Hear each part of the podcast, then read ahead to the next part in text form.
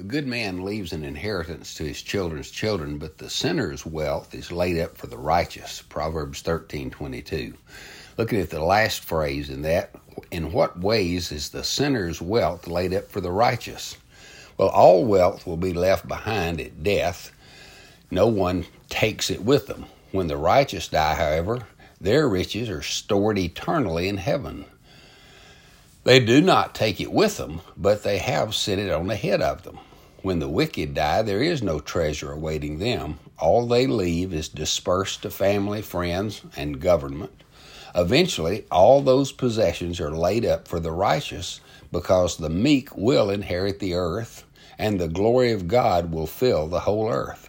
All that the wicked have amassed will ultimately belong to those who belong to Jesus.